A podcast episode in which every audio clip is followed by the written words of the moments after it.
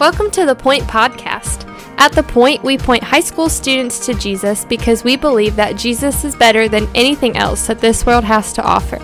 We hope that this podcast is an encouragement to you in your walk with Christ, but that it does not replace the time you're already spending with the Lord. Thanks so much for listening, and here's our awesome high school youth pastor, my husband, Justin Kinley. Hey, what's up, students? Happy Sunday, man. Hope you're doing well and hope you're getting ready to be a life groups with us as we're beginning, man, a new life group series talking through the Ten Commandments. And I'm so excited about this because we're going to be joining up with the Lift and our blended service uh, as they're walking through the Ten Commandments. We're going to walk through them as well. And, uh, man, by the end of this, you're going to know the Ten Commandments really, really well. And so I'm excited about that and looking forward to it. Uh, but today, we're continuing to walk through First Kings. And, and I love what happens here. We talked about yesterday how we really meet the worst king of Israel, the northern kingdom. We meet the worst one yet, and his name is Ahab. And then all of a sudden in chapter 17, you're introduced to this new character who we've not heard from yet. Um, we've not read his name yet, but he's introduced in a way that almost sounds like we should know about him. It says, Now Elijah the Tishbite of Tishbe of Gilead said to Ahab, As the Lord the God of Israel lives before whom I stand, there shall be neither dew nor rain this year except by my word. And all of a sudden, you have this man inserted into the story of First Kings named Elijah. That's E L I J A H.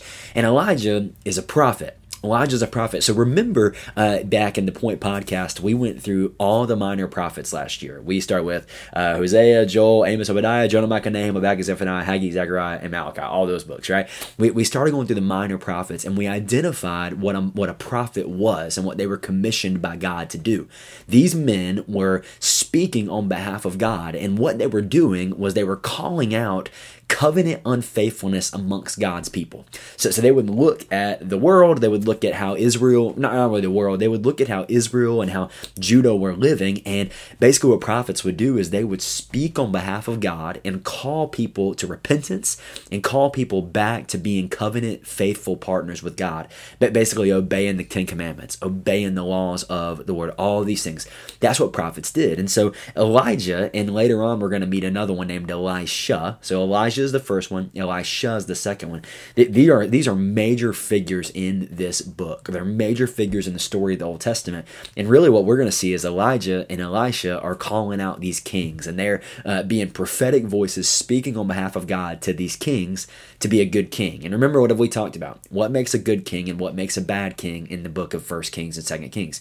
A good king is going to drive idol worship out of the land, and a bad king is going to bring idol worship into the land.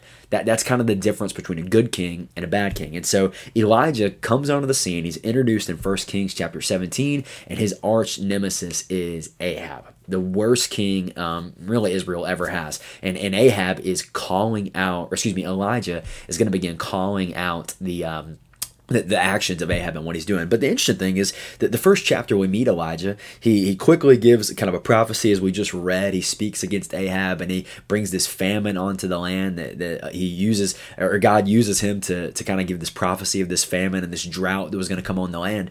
But, but then we have this, this kind of weird story of Elijah with a widow and this widow's son who dies, right? And, and this is what we see from this story. And so the Bible shifts away from Ahab a little bit and it goes to this widow and and her son. And and I hope you read it. And um, and also uh, I'll probably put it in the link on the podcast notes. But I got a chance to preach a sermon at the Lift last fall and and preached from this chapter. And it's interesting that this is the first chapter and the first story that we see about Elijah because he's kind of new. He's onto the scene. We, we haven't heard anything about him, and then bam, all of a sudden he's here.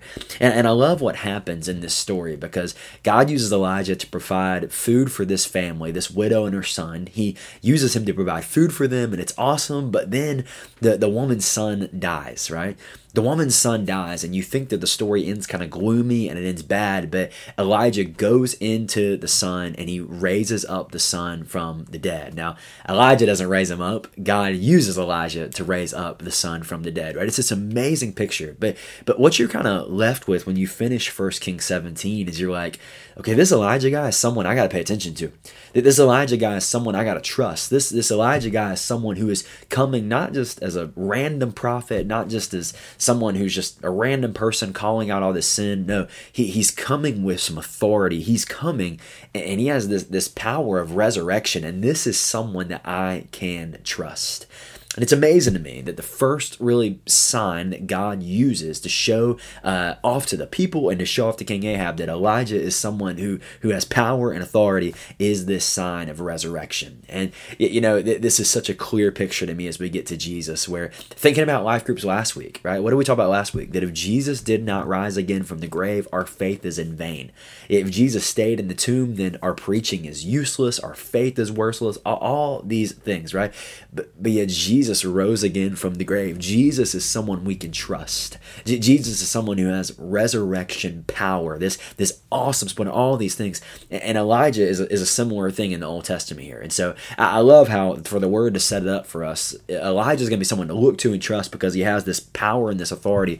And, and Jesus in a much greater way. Because think about this: um, Elijah raises up someone else from the dead, but when Elijah goes on to be with the Lord, he he doesn't. Right? Uh, that's what happens. But yet Jesus died Jesus himself is risen from the grave. And, uh, and so Jesus is someone we can trust, and Jesus is someone we should look to. So hope you read the story. It's an awesome story, one of the coolest in Scripture, probably, of this widow and her son and this resurrection that happens. And we're going to see how this powerful prophet Elijah is going to be used by God to come into pretty intense conflict with Ahab. And so excited to do that with you tomorrow. I love you. See you in life groups, and see you tomorrow. Thanks so much for listening. The Point is a ministry of First Baptist Church Indian Trail for high school students. We offer life groups every Sunday morning at 8, 9:30, and 11 o'clock, and we meet on Wednesday nights at 6:15. For more information, you can go to our church's website at fbcit.org.